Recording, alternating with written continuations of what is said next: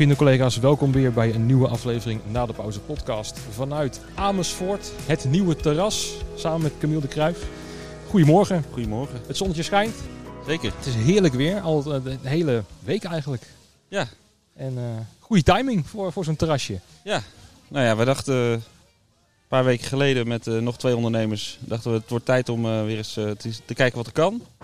En toen kwamen we uit samen met de locatie-eigenaar de Nieuwe Stad, kwamen uit op het Nieuwe Stadsterras. En toen hebben we de gemeente gebeld, gevraagd, wat is er nodig om een vergunning te krijgen? Ja, wat is er mogelijk? En toen hebben we inderdaad vergunning aangevraagd. En partijen bij elkaar gevonden die ons wilden supporten en mee wilden helpen. En op die manier zijn we van start gegaan. Maar wat is het concept hier? Er zijn 250 man die hier maximaal op het terrein kunnen komen. Ja, we hebben een grote ronde kuil. Vol met schelpen, waar we voor 250 mensen zitplek hebben. We hebben een podium waar we live muziek en DJ's en op woensdagavond een pubquiz organiseren. We zijn 7 dagen in de week open. En we hebben een evenementvergunning aangevraagd om live muziek en cultuuraanbod weer een plek te geven in de stad. Ja. Allemaal lokaal geboekt. Dus we werken samen met lokale culturele partners. Fluor bijvoorbeeld. Fluor, Per Expressie, Cosmic, maar ook Straattheaterfestival Spoffin. Zo zijn er best wel een aantal lokale programmapartijen die of hun festival in het water zagen vallen dit jaar, of heel graag ook hun publiek blijven bereiken. Ja. Dus daar zijn we mee samen opgetrokken. En zo hebben we 5 dagen in de week hebben we een programma. En 2 dagen doen we gewoon een muziekje op de achtergrond en kunnen mensen hier gewoon lekker borrelen, wat eten. Even chillen. En we zijn 7 dagen in de week open. Ik vind het heel verfrissend om het zo te zien. Want ja, heel veel krijg je te horen wat er niet mag. Maar ja, dit gaat wel door. En, ja, ik vind het wel positief stemmen, laat ik het zo zeggen. Ja, we zijn ook van mening dat er best wel wat kan. Maar je hebt wel gewoon te maken met een heleboel regels waar we gewoon ook in... waar we moeten leren hoe we daarmee omgaan. Weet je, we hebben dagelijks contact met de gemeente, met handhaving, met allerlei partijen, maar ook met je publiek. Want we moeten mensen ook gewoon aanspreken op het terras van, jongens, het is heel leuk dat je die stoel bij die tafel hebt neergezet, maar niet de bedoeling dat je met je meubilair gaat wandelen, want anders voldoen we niet aan de regels. Gaat het wel goed, want in de media krijg je alleen maar te horen waar het fout gaat, maar is dat nog wel het publiek, als ze 3-4 drankjes op hebben, zijn ze nog wel aanspreekbaar of worden ze dan agressief? Of wat merk je dan? Nee, mensen worden niet agressief. Mensen vergeten het gewoon.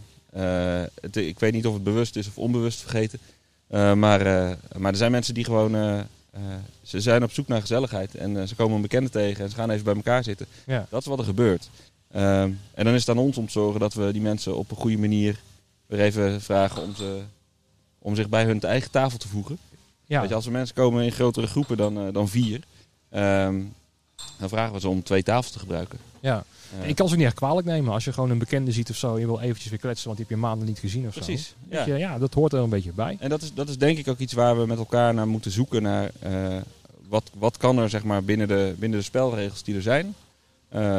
Want we hebben het natuurlijk wel over iets wat de gezondheid van mensen aangaat. Wij willen ook gewoon graag dat mensen hier op een veilige manier goed kunnen verblijven.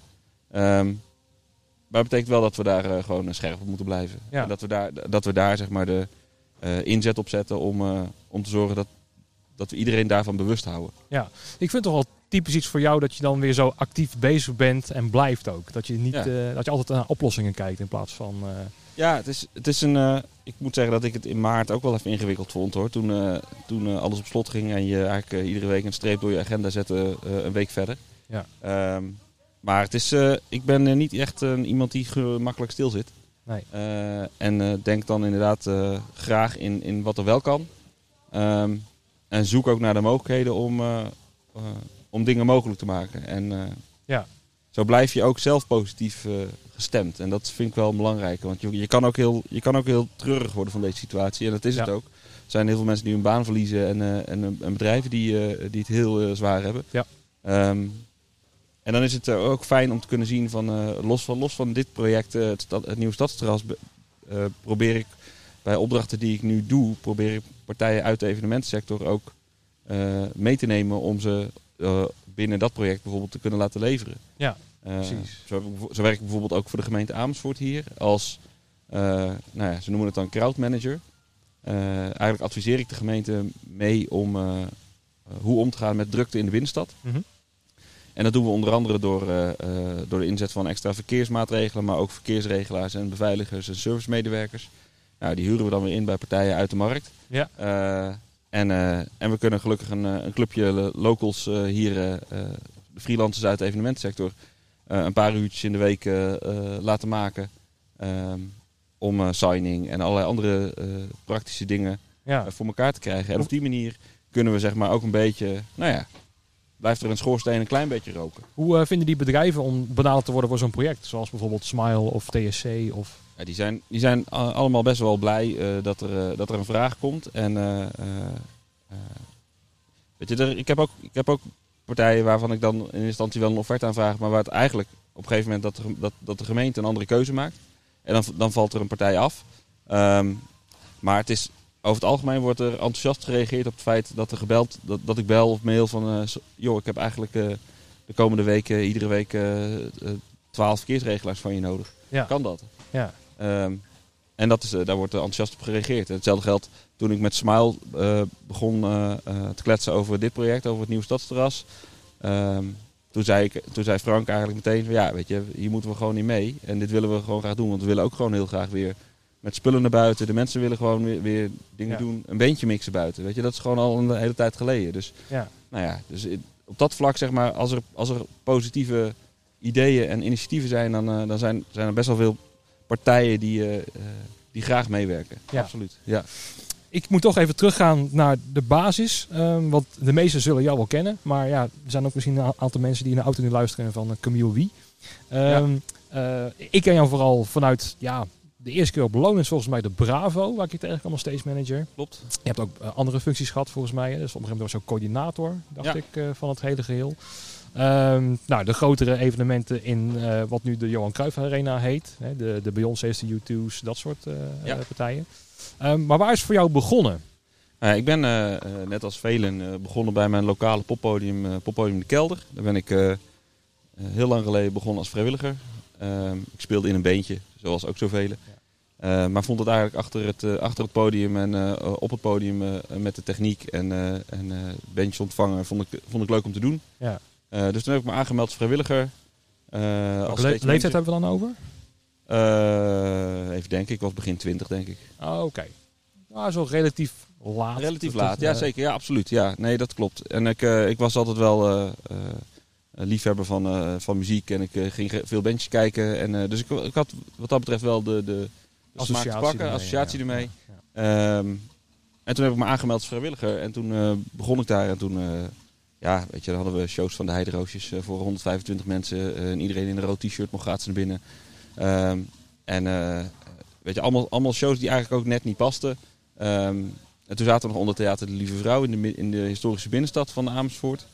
En toen ben ik de coördinator geworden van de stage managers, vrijwilligers. Oké. Nou ja, dat was een werkgroepje en op die manier ben ik doorgegroeid. En toen ben ik samen met Ide Kofferman, hij als programmeur en ik als producent...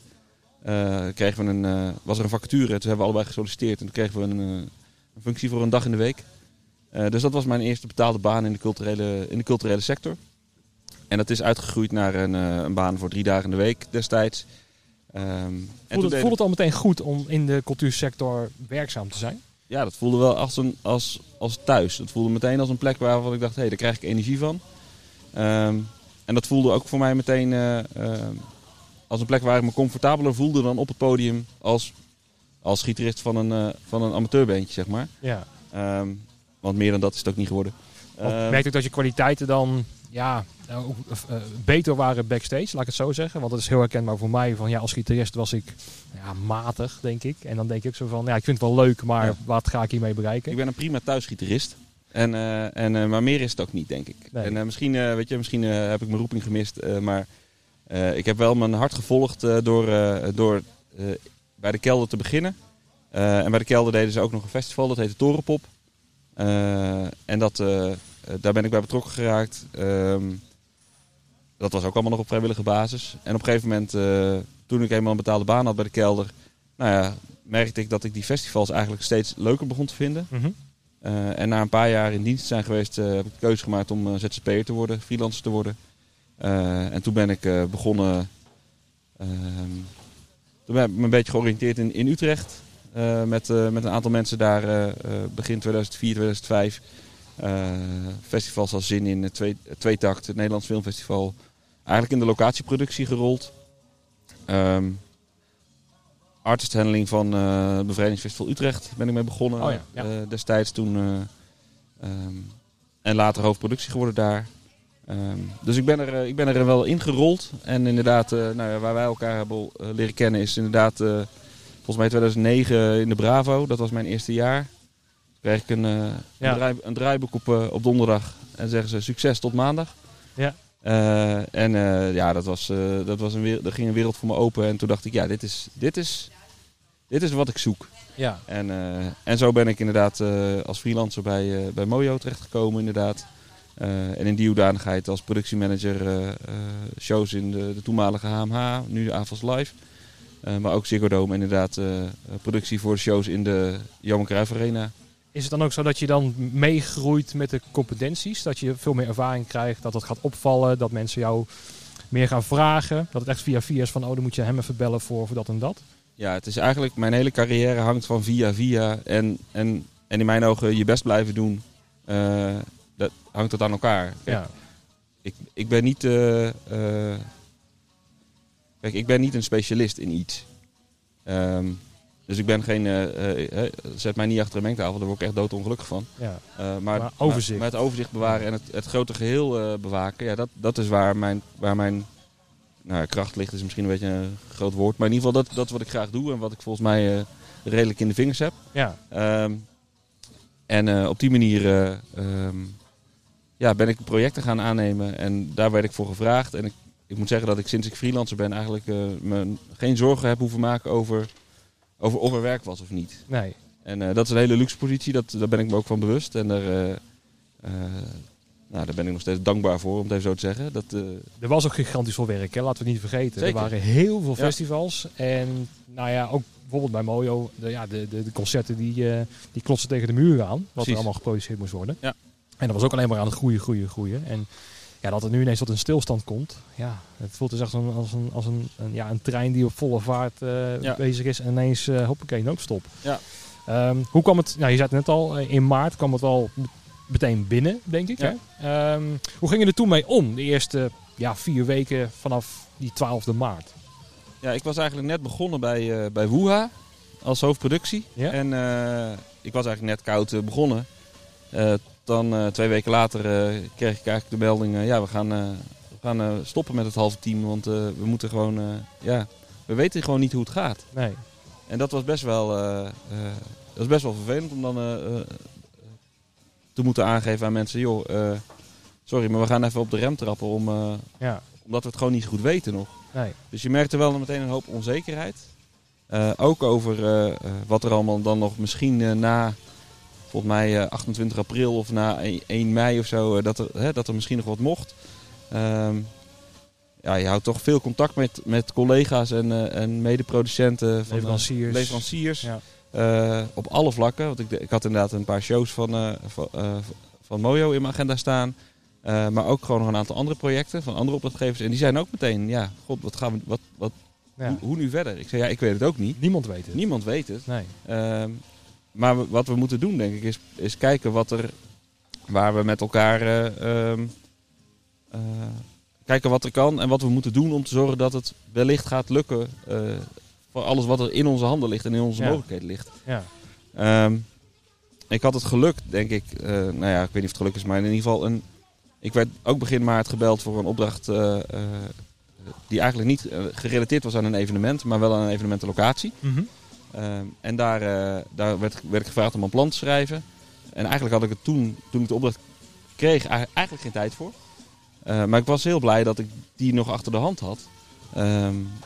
En daarnaast kreeg ik vrij snel in dat traject, dat was denk ik niet in de eerste weken, maar wel in die tweede fase eigenlijk van de lockdown, kreeg ik de vraag van de gemeente van kun je meedenken in de in het maken van een crowdmanagementplan voor de binnenstad. Ja. Want we willen graag daar allerlei maatregelen in nemen. En we denken dat het goed is om expertise daarvoor extern in te kopen. Dus ik ben heel blij dat ik op die manier zeg maar wel een soort continuïteit had van inkomen. Mm-hmm. En daarmee me dus geen zorgen hoefde te maken over, over je hypotheek en over van alles en nog wat. Dat liep wel door. Dat liep door. Ja. En het feit dat je ik had gewoon een buffer. En het is fijn om die buffer nog steeds niet te hebben hoeven aanspreken. Nee. Dus daar, dat voelt nu als een luxe positie, zeg maar, om ook nieuwe initiatieven zoals waar we nu zitten, om dat te kunnen doen. Want daar moet je natuurlijk wel, dat moet wel kunnen. Omdat als je heel veel last hebt van het feit dat je al je werk is weggevallen voor het komende jaar, ja, dan kun je ook in zak en as zitten en even de mogelijkheden niet meer zien.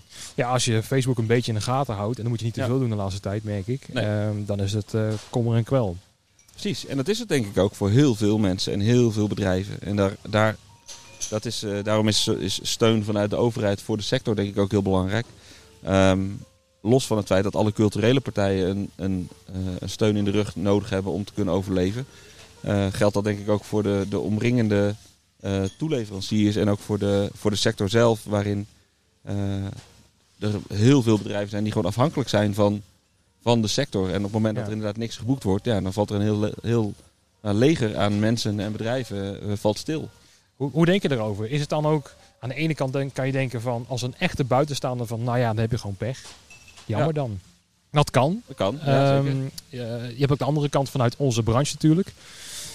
Dat er heel erg wordt gezegd van, we moeten steun krijgen en het kan niet zo. En het is een wereldwijd probleem trouwens. Hè? Want als je dan in Engeland kijkt, waar dan ook de flight cases over de straat worden gerold. Ja, en protesten worden gemaakt.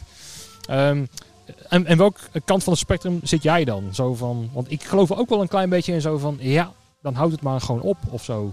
Weet je? Ja, kijk, ik denk wel dat de sector zo belangrijk is voor het normale dagelijkse leven. Mensen zoeken wel echt naar vermaak. En op het moment dat acts weer gaan toeren, want het gaat vast en zeker weer gebeuren. Dat is namelijk ook voor hun een vorm van inkomen. Ja.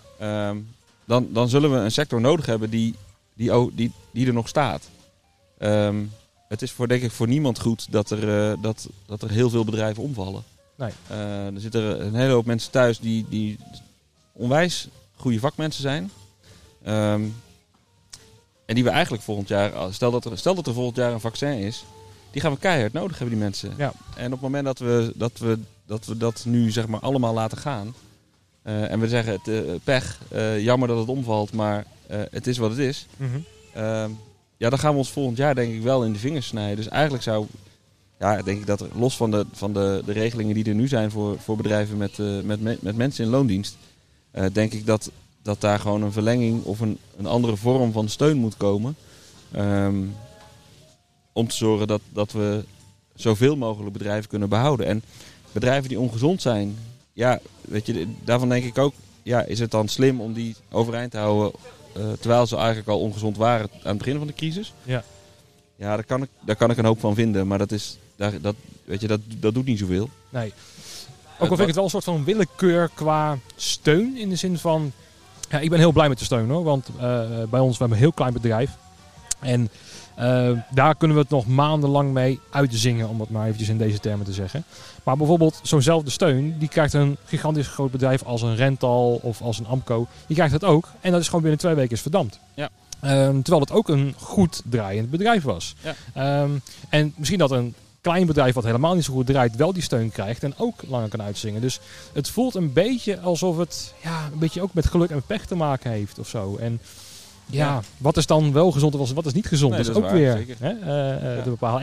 En maar kijk, ik snap wel dat er bedrijven zijn die moeten reorganiseren. Dat snap ik wel, want we waren allemaal ingericht op een sky-high goed jaar met onwijs veel evenementen, onwijs veel mooie, unieke dingen ook in ons land. Ja.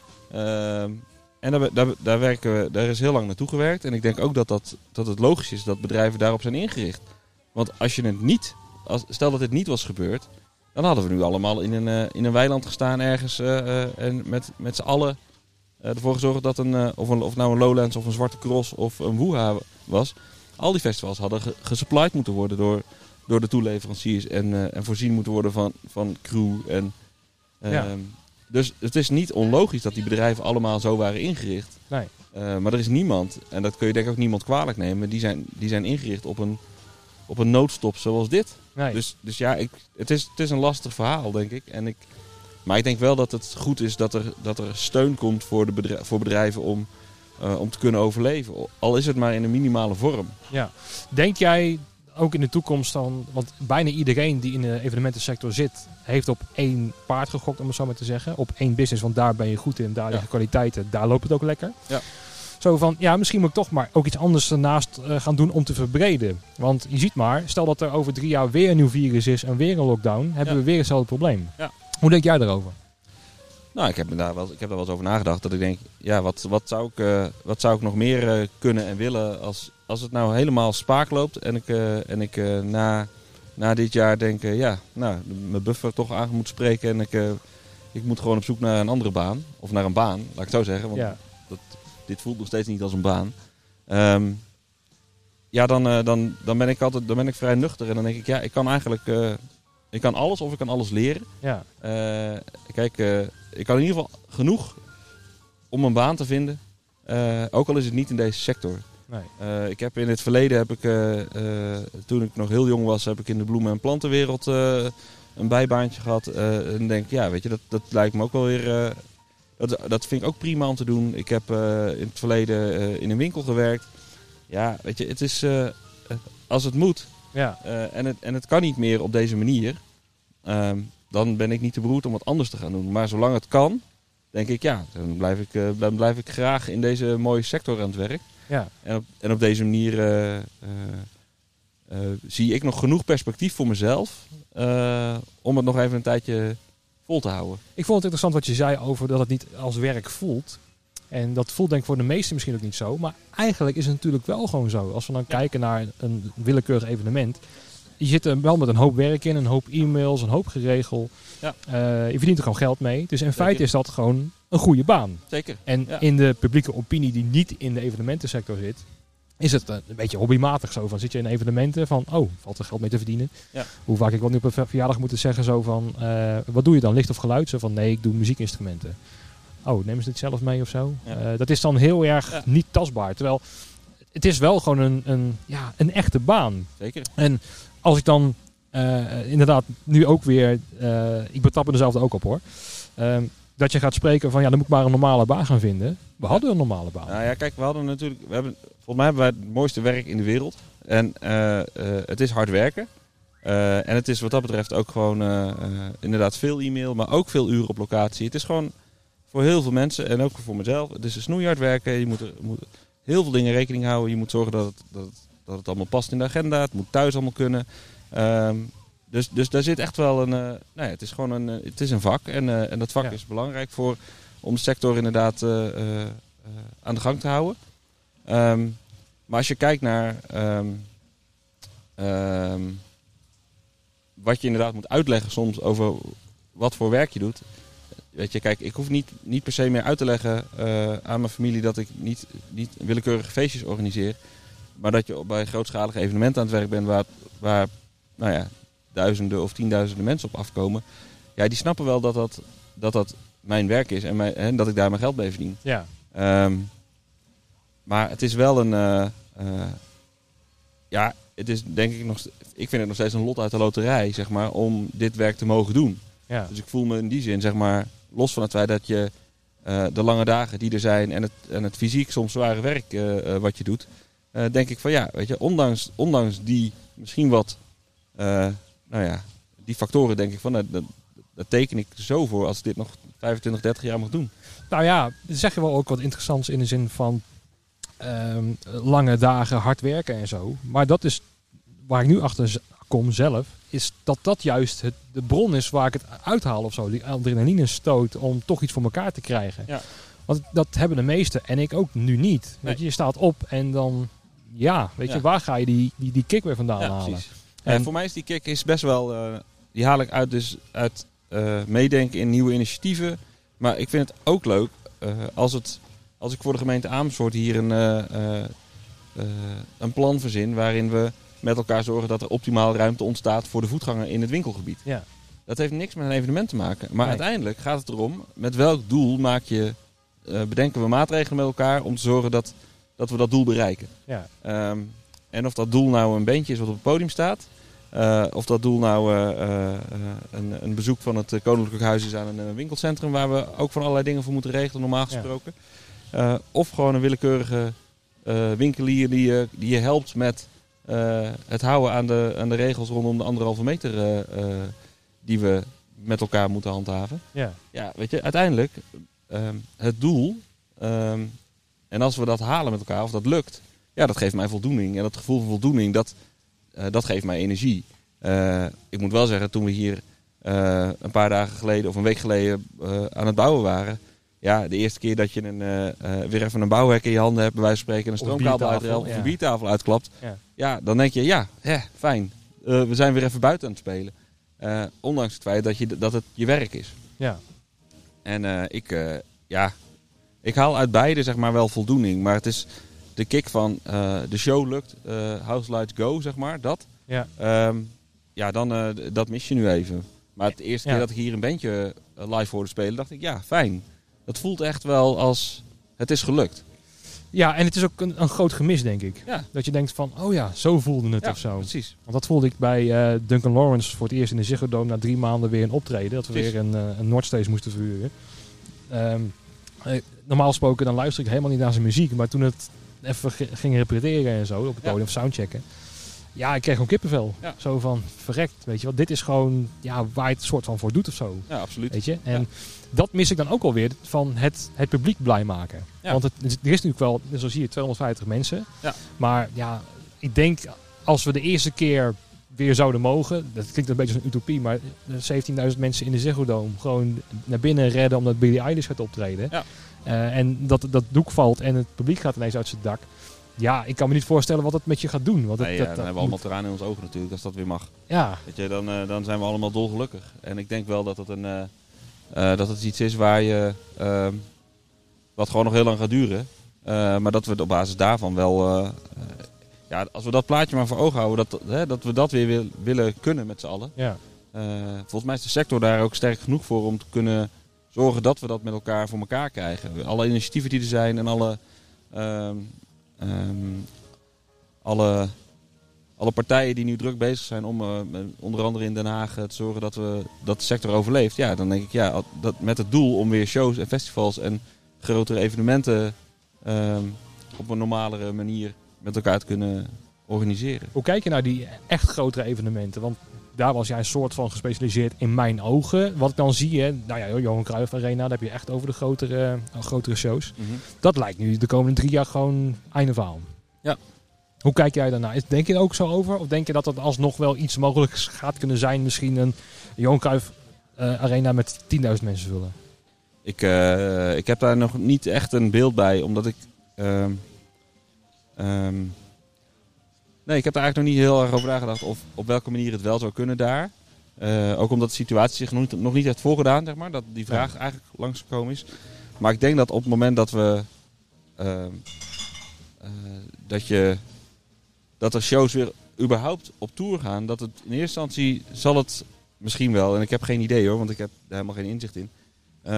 Zullen het wat kleinere shows zijn, lijkt me. Waarbij we weer gaan proberen om een AFAS Live te vullen. Ja. En te kijken of dat lukt. Weet je? Het zal, in mijn ogen is dat een soort trap waarin we zeg maar met elkaar moeten zoeken naar de juiste modus als het in een aangepaste vorm moet. Kijk, op het moment dat we weer gewoon de deuren open kunnen doen en 50.000 mensen in de arena toe kunnen laten, dan is de wereld weer een beetje zoals die was. Ja. En dan zijn er ook weer een hoop dingen die we daar op de achtergrond voor moeten organiseren. Maar vooralsnog heb ik dat een beetje... Nou, ik heb het niet bewust weggestopt, maar ik heb er nog niet zo actief over nagedacht. Ik denk, oké, hoe zou een stadionshow in een 1,5 meter setting, zeg maar, moeten gebeuren? Nee. Want in Engeland proberen ze het nu wel. Volgens mij op een open veld dat ze een eigen podiumpje hebben gemaakt. Heb je dat gezien? Ja, ik heb het in Manchester geloof ik. Voor mij was het 3x3 of 4x4 volgens mij. Maar je eigen platform daar zo. Je eigen VIP-deck. Je eigen VIP-deck of je eigen handicaptenplaats, hoe je het maar wil zien. Het ziet er ook weer maf uit. En ook, je denkt van, op een open veld, het kan allemaal wel. Maar ook het gaat ook om het financiële model, denk ik. Want als je gaat kijken... Natuurlijk uit organiseren, maar wie verdient er wat aan? En het is gewoon handiger of beter om het gewoon niet te doen, omdat je weet dat het niet uit kan. Nee. En ik denk wat je nu ziet in alle popzaaltjes en zo, van die moeten bezig zijn, omdat ook de gemeente erachter staat. Dus er moet worden geprogrammeerd, want je moet wel iets doen, je kan niet dicht zijn. Nee, maar ik denk dat juist de clubscene ervoor zorgt dat we op een gegeven moment weer met elkaar kunnen kijken, oké, hoe gaan we shows mogelijk maken? Kijk. Het feit dat Guus Meeuwis in 013 daar heel veel dagen gaat vullen. Weet je, dat, er moet ook weer vertrouwen komen bij het publiek dat je dus naar een show kan. Ja. Want er zijn ook heel veel mensen die gewoon nog niet durven. En dan denk ik, dan laten we die club zien. Dan, weet je, die hebben we keihard nodig om te zorgen dat we als sector overeind blijven. Dat alle NL-acts weer een plek krijgen om te kunnen spelen. Dat er, als er een bandje uit België komt en die gaat een toertje doen door Nederland... dat ze langs de zalen kunnen die daarvoor zijn. En dan groeien we langzaamaan wel weer terug naar de wat grotere plekken. En ik denk dat het inderdaad financieel heel, heel ingewikkeld is om een Goffertpark of een drafbaan in Groningen te vullen met 4x4 skefjes waar je dan 2,5, 3 man publiek op kan zetten. Ja. Nee, dat zie ik hier niet zo snel gebeuren. Maar... het is gewoon... het is ook omdat overheden nu best wel... ze zijn niet bang, maar zij weten ook niet alle... Ze weten het ook niet allemaal. Nee. En daar zit, zeg maar... Je ziet af en toe in de krant zie je dus wel een initiatief... Wat dan in de krant staat... Een dag van tevoren gecanceld door de veiligheidsregio of zo. Mm-hmm. Dat is ook omdat het heel spannend is. Kijk, hier is het nog te overzien. 250 mensen... Ik denk dat als wij voor 1000 mensen een locatie hadden ingericht... dat het veel ingewikkelder was geweest. Ja. Dus wij hebben hier ingezet op een wat langere periode, 5 weken... waarin we 250 mensen kwijt kunnen per dag. Ja. Of in ieder geval een maximaal capaciteit hebben van 250. Als je voor 1000 of meer mensen iets gaat doen... dan wordt het best wel grootschalig. En dan zit er zoveel werk aan... dat het inderdaad misschien niet meer rendabel is om het overeind te houden. Want je moet zoveel optuigen om te kunnen voldoen aan de regels. Ja. Niet zozeer aan de normale evenementvergunningsregels... maar aan met name de extra coronaregels. Ja, ik snap best wel dat dat heel ingewikkeld is. Maar ook dat veiligheidsregio's daar niet zo snel een akkoord op geven. Nee. Ik vond het wel... je had het net over angst. Het is ook al een beetje lastig om in het huidige mediabeeld... waar heel veel angst wordt gezaaid in mijn opinie... zo van, weet je wel, weer een oranje gebied rond Barcelona... en eng allemaal. En terwijl waar het goed gaat en de goede initiatieven... en wat allemaal wel kan, dat zie je niet. Want er wordt ook ingedoctrineerd met alleen maar van waar de angst zit... waar het allemaal slecht gaat. Ja. Dus dat wordt ook wel moeilijk gemaakt. Want zo'n zaal kan wel zeggen van het is allemaal veilig, we hebben HEPA-filters, we hebben afstand en zo. Maar als dan iemand toch in een kleine risicogroep zit en toch naar een Guus Meeuwis wil. Ja. Maar toch denkt zo van, ik weet niet, want bij het RTL Nieuws zeiden ze dat het toch weer onveilig was. Ja, dat is er vrij moeilijk tegenaan te regeren. Nee, dat klopt. Dat is ook zo. En de nieuws, of het nieuws en de media, die zijn natuurlijk over het algemeen niet... Die brengen vaker minder goed nieuws dan leuk nieuws. Ja. Dat is een beetje hoe het in het medialandschap werkt. Want dat wordt goed gelezen, denk ik dan. Ja. Dat is ook slechts mijn bescheiden mening, hoor. Maar dat is wat je wel een beetje leest. Maar goed, ik moet zeggen dat we positieve reacties krijgen op het feit dat er initiatieven zoals dit, dat die kunnen. Kijk, dat die niet in de landelijke media staan, dat snap ik ook wel. We zijn gewoon een lokaal initiatief. Ja. En we zijn niet zo groot dat het landelijke nieuws hier wat van hoeft te vinden. Nee. Kijk, het zou fijn zijn als er inderdaad meer positiviteit in het nieuws zou zijn over hoe het wel goed gaat. Maar kijk, over het algemeen denk ik wel dat we de cijfers en de meldingen die er zijn ook gewoon serieus moeten nemen. Want uiteindelijk denk ik dat we gewoon als mensen, maar ook als sector... Ja, we moeten dat. We zijn natuurlijk gewoon afhankelijk van wat er. Van de regels die ons worden opgelegd nu. Ja.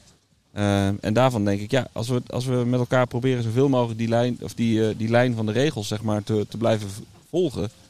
Ja, dan kunnen we gewoon. Dan moeten we dat met elkaar doen. Weet je, alleen. Tegen vechten heeft toch geen zin. Nee. Dus dan kunnen we maar beter zorgen dat het. Dat we meegaan in de. In denken in mogelijkheden. Ja. Zoals wij altijd al proberen te Zoals we eigenlijk altijd als sector heel vaak doen. Want je bent eigenlijk altijd een oplossing aan het zoeken voor iets wat een probleem is of gaat worden of kan worden.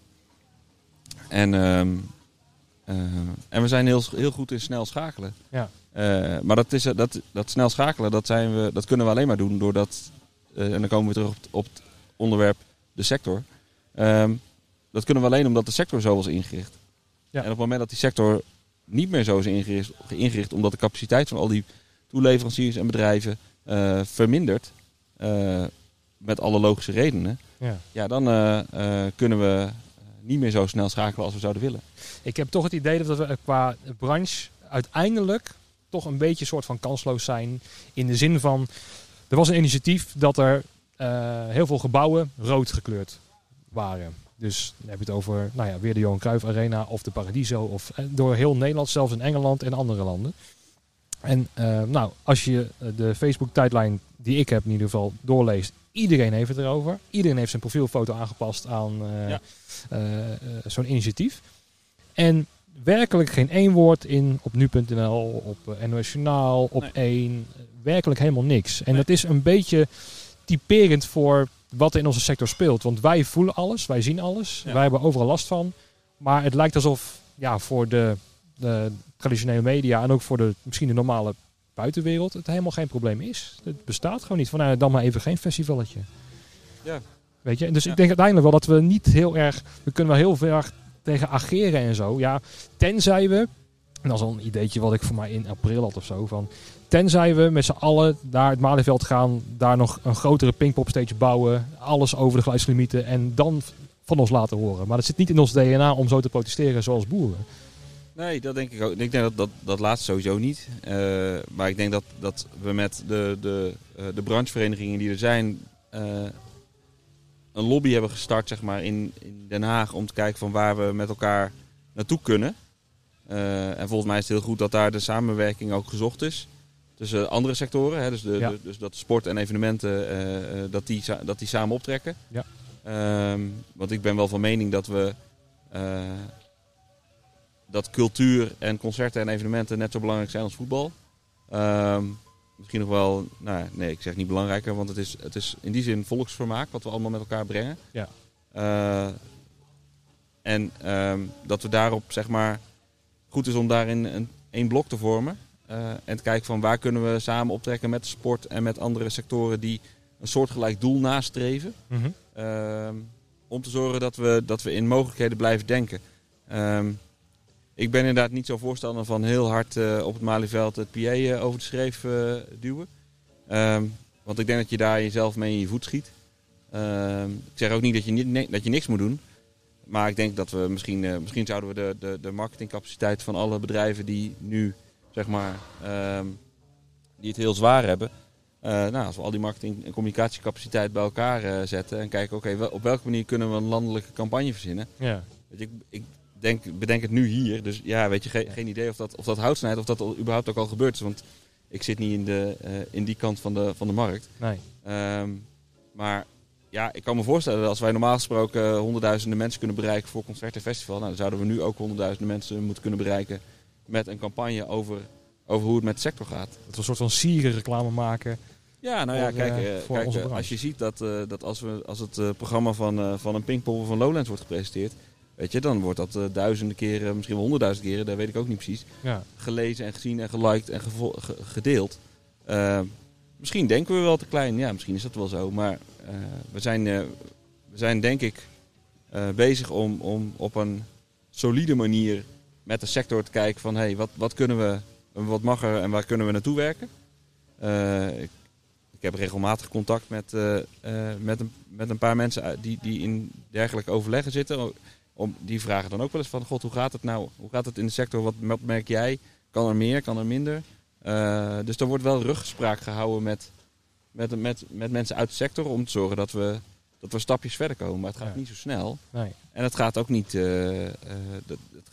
van vandaag op morgen. Nee. In hoeverre denk je dat het publiek wat normaal gesproken naar de festivals gaat, hier kunnen steunen? Want ja, in feite komt alle berichtgeving vanuit ons.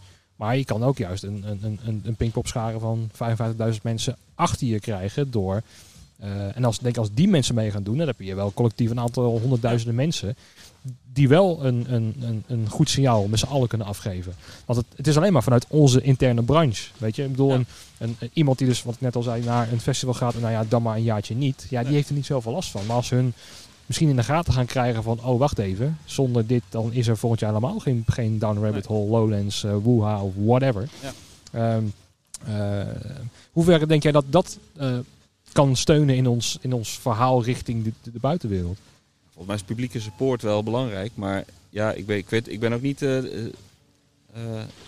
ben daar ook niet goed genoeg ingelezen in hoe we dat zouden moeten voor elkaar moeten krijgen met elkaar. Stel ik de verkeerde vragen aan je? Nou ja, ik weet het. Nee hoor, dat niet. Maar het is, je zou er eens over na kunnen denken en met een club mensen eens met elkaar over kunnen brainstormen over hoe je dat zou kunnen bereiken, want het publieksbereik van de festivals is best wel groot. Ja. En trouw ook. En trouw, want dat is zeker waar. Maar ik denk dat het voor de festivals en voor de culturele instellingen al een hele taak op zich is. Om het hoofd boven water te houden. En dat we op dat vlak... het blijft een ingewikkelde vraag. Ja, denk ik ook, ja. Deze aflevering komt net voor de Lowlands special uit. We gaan een Charlie special uitbrengen, is het idee. Je hebt een Lowlands shirt aan, toevallig. Ja. Die ik voor mij ook al in de kast heb hangen. Of die is al zo vaar versleten dat die al weg is gegeven. Ja. Wat was jouw eerste Lowlands? Was het als zijnde stage manager of was het als bezoeker? Mijn allereerste Lowlands bezoek was in 1999. En toen stond ik gewoon op de camping. Bezoeker. Ging ik naar Sick of a Doll en ik weet niet welke bandjes nog meer stonden, maar in ieder geval alles met harde gitaren, daar ging ik voor. Ja. En daar stond ik met mijn tentje naast een meisje die bij mij op school zat. En inmiddels zijn we getrouwd en hebben we 2 kinderen. Dus daar is het ook ontstaan? Nou, we kenden elkaar van school. En maar we gingen allebei naar Lowlands dat jaar. En we bleken ook dezelfde muzieksmaak te hebben. Dus nou ja, dan ga je gewoon een weekend samen op pad. Ja. En, zo zie je maar wat er kan komen. Hè? Ja, joh. Hoeveel relaties er nu niet gebeuren in clubs. Dat is een gemiste kans. Ja, dat vind ik ook wel. Maar een mooi verhaal eigenlijk. Weet ik helemaal niet, joh. Nee. Wat leuk. Ja. Was daar de liefde al ontstaan? Of, ook voor het vak? Of was het dan nog gewoon echt als muziekliefhebber? Was dat was echt als muziekliefhebber. Ja. En de liefde voor het vak en de liefde voor de vrouw kwam eigenlijk... iets later dan dat. Ja. Maar het was wel... ik was wel altijd een liefhebber van muziek. En van... Ik ben opgegroeid met een gitaar op schoot, laat ik het zo zeggen. Mijn moeder speelde gitaar, of speelt gitaar. Zij heeft het me geleerd in eerste instantie. En op die manier kwam ik in aanraking met de plaatcollectie van mijn ouders. Die paste op een gegeven moment niet meer helemaal bij het genre waar ik graag naar luisterde. En op een gegeven moment dacht ik, ik wil gewoon naar festivals. En begin jaren 90 inderdaad mijn eerste show in Utrecht in de jaarbeurs. Show van Metallica, geloof ik. Ik was totaal verkocht. Ik dacht, dit wil ik iedere week. Ja. En toen dacht ik, dan ga ik gewoon een bandje kijken. Is het al een beetje veranderd in de tijd van de liefde? Of is die altijd soort van gelijk gebleven? Want ik merk vooral bij mezelf. Ik was ook bijvoorbeeld opgegroeid met Metallica. Dus dan ga je, je begint met Nothing Else Matters spelen op je gitaar. Precies. En dan... de 3 maat, dat lukt iedereen. Precies. Ja. En dan ga je een beetje Kill 'em All. Zo van, oh wacht even. Oh, er is nog meer. Ze kunnen ook tempo maken zeker, en strakke riffs en zo. Maar ik merk dat toch een beetje... verzadigd of zo. Dat je dan zoveel muziek om je heen krijgt. Dat je toch een beetje... Heb jij dat ook of helemaal niet? Nou, ik vind het... Ik kan genieten van shows. Ook al zie ik in het werk soms maar een paar minuten. Van een show denk ik... Oh, wacht. De energie is goed. En de publieksreactie is te gek. Ja. Ja, dat doet al veel. Maar ik blijf wel liefhebber van goede live shows. Ja, absoluut. Het fangehalte van toen ik 14 was is echt anders dan nu. Mm-hmm. Want je moet dat gewoon, op het moment dat je aan het werk bent en je werkt met een act die je op termijn, in het verleden waar je fan van was, nou ja, daar moet je op een andere manier mee omgaan. Mm-hmm. En dat moet je kunnen uitschakelen en daar op een professionele manier mee omgaan. Maar dat neemt niet weg dat een werkdag heel leuk is als de show aan het einde van de dag ook te gek is. Precies, want een verschil tussen Foo Fighters en Andrea Bocelli is vrij groot, zeker, denk ik. Ja.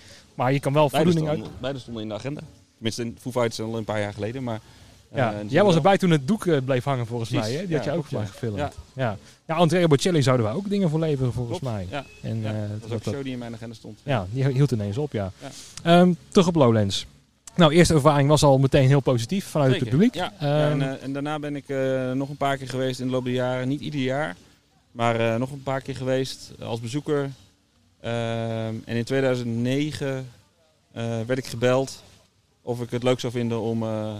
Nou, in eerste instantie kwam ik in contact met Martin Kramer via het Nederlands Filmfestival. Oké. En daar raakten we aan de praat.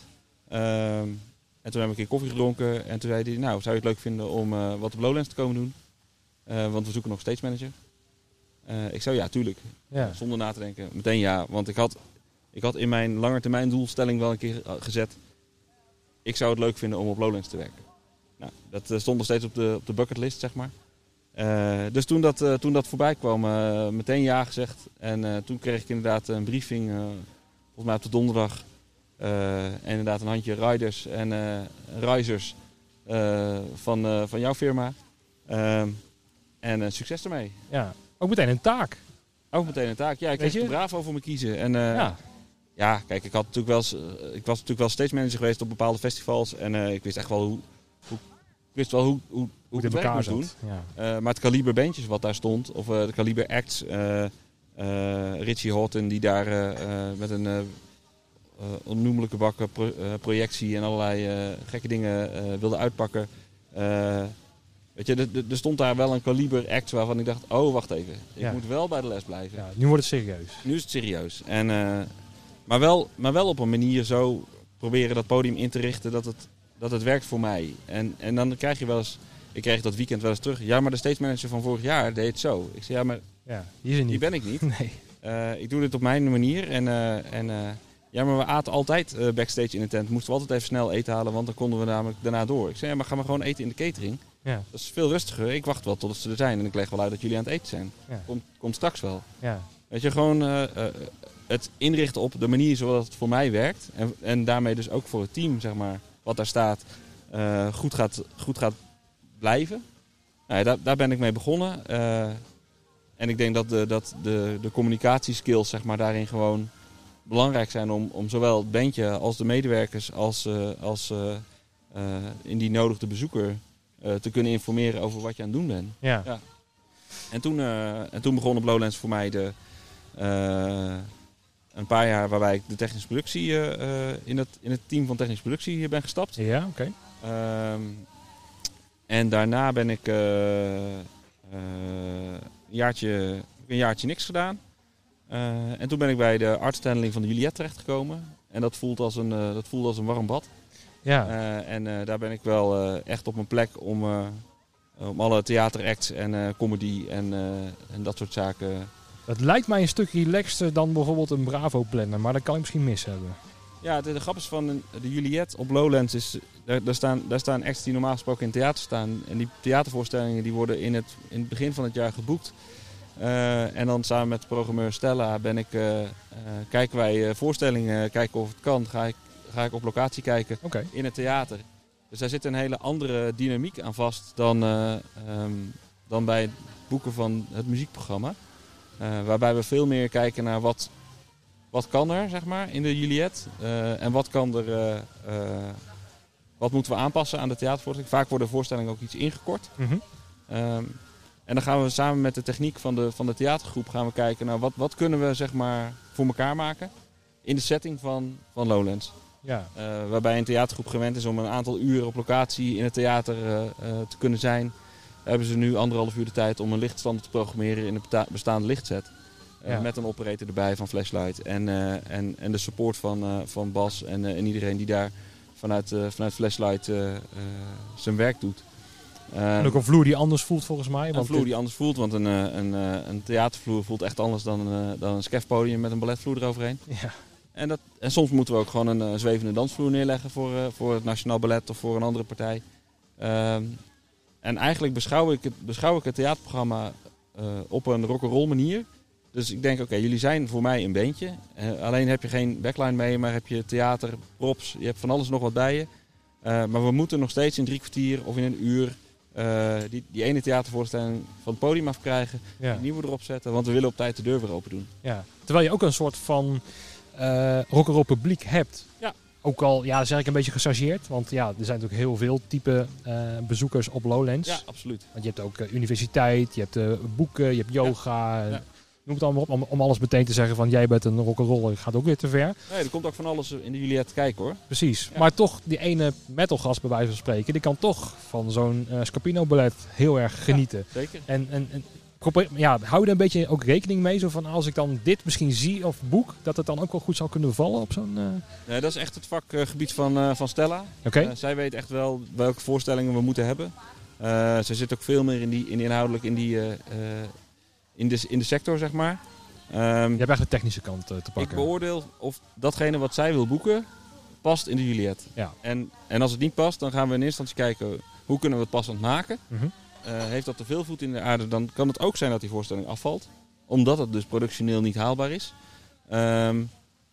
Maar in basis is mijn antwoord tegen haar... We gaan er alles aan doen om het te laten lukken. En dan merk je eigenlijk dat dat heel veel mogelijkheden creëert. In mijn eerste jaar was Ish, de dansgroep of de dansgezelschap, die hadden een voorstelling met allemaal skateramps op podium. Maar de hoogte in de tent is natuurlijk weer redelijk beperkt. Ik zei, weet je, waarom zou het niet passen als die skateramps erin kunnen? We moeten alleen wel tegen die dansers zeggen dat ze niet met hun hoofd het lampje van Flashlight aantikken. Want dat zou zonde zijn. Ja. Dus dat betekent dat we de avond voor de voorstelling alles gebouwd hebben en geprept. En zij hebben alles gerepeteerd. Ik ben in het voortrek met hun in theaterwezen kijken. En materiaal bekeken. Met hun techniek het alles uitgebreid doorgesproken. Dus je hebt een veel intensiever contact, denk ik, met zo'n groep. Dan wanneer je een bandje van de Charlie bij wijze van spreken hebt. Die... Ja. Met hun eigen tourbus naar Lowlands rijden. En weer een festival. En weer een festival doen. Met hun backline of met backline van jullie. Of, maar die veel meer hun ding kunnen doen zoals ze het al bedacht hadden. Ja. En in die Juliette is het zo dat we eigenlijk alles passend maken. Om te zorgen dat we dat die voorstelling kan plaatsvinden. Ja, het voelt veel meer... Ja, tailor-made of zo. Ja. Als je het dan zo mag noemen. Zeker, ja. Is het ook iets wat dan echt voor jou... daar de uitdaging in zit, ook over het algemeen. Dat je dan ook bijvoorbeeld hier is ook weer kijken wat je wel of niet kan doen. Ja. En als je bijvoorbeeld bij een Tivoli Vredenburg komt, waar ik je trouwens ook 1 keer ben tegengekomen. Dat was volgens mij bij Biffy Clyro, als ik het goed heb. Oh, dat kan. Dat is wel dat je daar productie deed. Ja, een paar jaar geleden, ja, inderdaad. Ja. Ja. Ja. En toen zat ik Kirsten Douw als stagehand. Maar het is toch ook weer van, het gaat maar door. Het gaat maar door. Gewoon weer bandje, weer lossen. Ik denk dat daar zit gewoon een routine. Ja. En dat is heel goed. Dat ze dat soort kaliber acts gewoon zonder... Nou, ik zeg niet zonder moeite, maar wel zonder zorgen kunnen doen. Ja. Wij kunnen niet een theatervoorstelling van het Nationaal Toneel of van een andere gezelschap... kunnen we niet zonder die voorbereiding, zonder die... puntje op de i, past het gewoon niet. Nee. Weet je, we hebben een hoogtebeperking waarbij je in het theater gewoon metershoge decors kwijt kan. Ja, dat past gewoon niet bij ons. Nee. Dat past überhaupt de tent niet in. Nee. Dus we moeten daar altijd heel goed naar kijken. En als er wat extra's nodig is aan zenders of er is extra's nodig aan materiaal, dat kan allemaal. Maar het is allemaal wel inderdaad wat je zegt, tailor-made. En dat maakt het voor mij wel leuk om te doen. Kijk, ik zit helemaal niet zo in de theaterwereld. Dus het is voor mij ook een uitstapje ieder jaar naar een wereld die op een andere manier aandacht vraagt. Ja. En dat houdt mij ook scherp op allerlei andere vlakken. Dat je denkt, oh wacht even, ik moet even moet even verder kijken dan alleen een rock'n'roll bril, bij wijze van spreken. Mm-hmm. En daarmee zorgen dat we dat het past voor iedereen en dat iedereen met een goed gevoel die voorstelling in kan. En dat de randvoorwaarden kloppen. Ja. En misschien ook wel oplossingen vinden die je dan ook weer mee kan nemen in je rock'n'roll in de avonds of zo. Absoluut. Dat je denkt van, hé, maar zo heb ik toen opgelost, dat gaat prima. Ja, nou, zeker. Dat soort bagage neem je gewoon allemaal mee. En daarmee denk ik van, dat is alleen maar waardevol voor mij. Maar ook voor het werk wat ik doe. Ja. Inmiddels zit die bagagezak zo vol dat je van alles en nog wat aan oplossingen kan verzinnen. Ja. Zeker ook als je nieuwe initiatieven van de grond wil krijgen. Dan denk ik, we moeten gewoon creatief blijven. En met een open blik blijven kijken naar de situatie. En niet maar denken, ja, maar we doen al jaren doen we het zo. Dus zo moet het nu ook. Nee. Als blijkt dat het op een andere manier beter is of anders kan. Ja, dan moeten we daar gewoon dat serieus onderzoeken. En als blijkt dat de oude manier de beste manier was, dan doen we dat toch. Prima, ja. Volgens mij is Lowlands bij uitstek ook wel een festival waar dat kan. Dat je toch weer gaat opzoeken naar andere dingen. De basis is gewoon heel sterk. En ik hoef me in die zin geen zorgen te maken over of alles er staat, of alles goed staat. Of het, weet je, dus dat is gewoon aan de kant van de technische productie is dat gewoon allemaal waanzinnig goed op orde. Ja. Dus dat maakt het voor iemand als mij die als artisthandler daar komt. Ik kan zonder blikken of blozen een bepaalde dingen die we in de fact sheet hebben staan, kan ik toezeggen. Ja. Want ik weet ook dat het er is. Ja. Ik weet ook wat er niet is. Dus ik kan ook heel duidelijk tegen zo'n act zeggen, sorry, dit is er niet. Nee, of het gaat gewoon niet. Of het gaat niet. En als je het wil, dat is prima. Maar dan moet je het of zelf meenemen of je kan het bijhuren. Dat is allemaal prima. We willen het met alle plezier mogelijk maken. Ja. Maar de basis is heel goed. Dat weten de groepen ook, want er komen ook heel veel groepen terug. En dan zie je dat je soms een groep hebt die nog nooit op Lowlands heeft gestaan. Die vinden het allemaal onwijs spannend. En dan komen ze van het toneel af en dan is het een soort opluchting en verademing dat ze voor 1250 man een voorstelling hebben gedaan. Terwijl ze normaal gesproken in de kleinere theaters staan. Ja. Dat is een onwijs leuk gevoel. En dat je dan, kijk, ik ben dan niet degene die daarom zegt, dat heb ik mede mogelijk gemaakt. Nee, dat is... dat is misschien hoe wij als professionals daarmee willen omgaan. Weet je, dat is ons werk. Weet je, ik denk ook niet dat iedere parketvloerlegger bij ieder huis dat die zegt, ik heb hier de vloer gelegd. En dan naast de schoenen gaat lopen. Nee, zo zijn we niet. Het moment van shinen is aan de artiest. Het moment van shinen en die ontlading van het spelen voor een publiek en zorgen dat die voorstelling gelukt is. Ja. Dat is een heel mooi... dat is heel mooi om te zien. En ik geniet er dan van dat als het dat lukt. Ja, kan ik me voorstellen. Ja. Ik ga de laatste vraag stellen. Ik zit alweer een uurtje te kletsen. Kijk. Wat zou jij naast corona niet willen of niet missen op festivals of evenementen? Wat mag ook verdwijnen?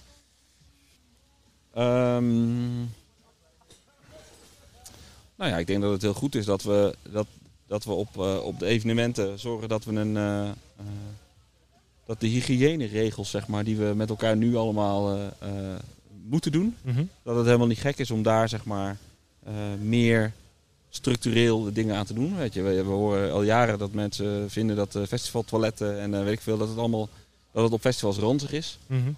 Dat denk ik van, als we kunnen zorgen dat we het met z'n allen een beetje schoner laten. Yeah. En schoner maken, mm-hmm. Dan wordt de beleving op een festival ook positiever. Ja. Hoort er soms ook wel een klein beetje bij, denk ik. Tuurlijk, hoor. Dat mag. Dat rauwe randje. Tuurlijk, het is ook geen hotel waar je bent. Nee. Maar goed, ik denk dat het niet gek is om daar genoeg aandacht voor te hebben. Om te zorgen dat we met elkaar op een goede manier gezond kunnen blijven. Zie je al mensen voor het toilet staan in 1,5 meter van elkaar af? Dan wordt het wel een hele lange rij op Lowlands. Het wordt een lange rij, ja. En dan betekent dat de capaciteit omhoog moet van de toiletten, denk ik. Ja. Dan krijgen we een heel groot toiletveld, denk ik. Ja. Dat zou zomaar kunnen. Dat blijkt dat we daar, zeg maar, dat de indeling van de festivalterrein gewoon anders wordt. Omdat je op andere vlakken misschien wel meer ruimte nodig gaat hebben dan we gewend zijn. Ja. En ik kan me dus voorstellen dat daar dingen in veranderen. Dus dat de functies op festivals misschien wel of een andere plek krijgen. Of die juist naar een online variant gaan. Op het moment dat je een terrasfunctie hebt als op een festival, dan kun je dus, zoals we dat hier doen, mensen bestellen gewoon met een QR-code aan tafel hun drankje en dat wordt aan tafel geserveerd. Nou, ik kan me voorstellen dat het iets blijvends gaat worden. Ja. Dat er plekken blijven waar je gewoon even kan zitten met elkaar, waar je op die manier een drankje kan doen. En dan heb je geen rij bij de bar. Ja. Ik heb geen idee of dat blijvend is, maar ik denk wel dat het systeem Het systeem werkt ervoor. Ja. Maar dus, nou ja, ik weet niet of we dingen weg moeten van festivals. Ik denk dat het heel fijn is om weer op een groen grasveld ergens te kunnen staan met een mooi podium en een hele hoop mensen voor dat podium. Ja. En dat er een bandje uit zijn dak kan gaan. Daar willen we allemaal weer naartoe. En ik denk dat dat het streven is van de meeste mensen in de sector om te zorgen dat we dat weer kunnen doen op het moment dat het kan. Ja, vind ik een mooie afsluiter, Camille. Ja, dank je. Dank voor het gesprek hier in Amersfoort. Ja. Nou, de zon heeft toch weer lekker lopen schijnen, dus wordt weer insmeren. Ja. Nou, succes hier met dit gaande te houden, want ik denk dat het wel een mooi initiatief is. Zeker. En voor de luisteraars en kijkers natuurlijk, bedankt voor het luisteren en tot na de pauze, tot de volgende keer.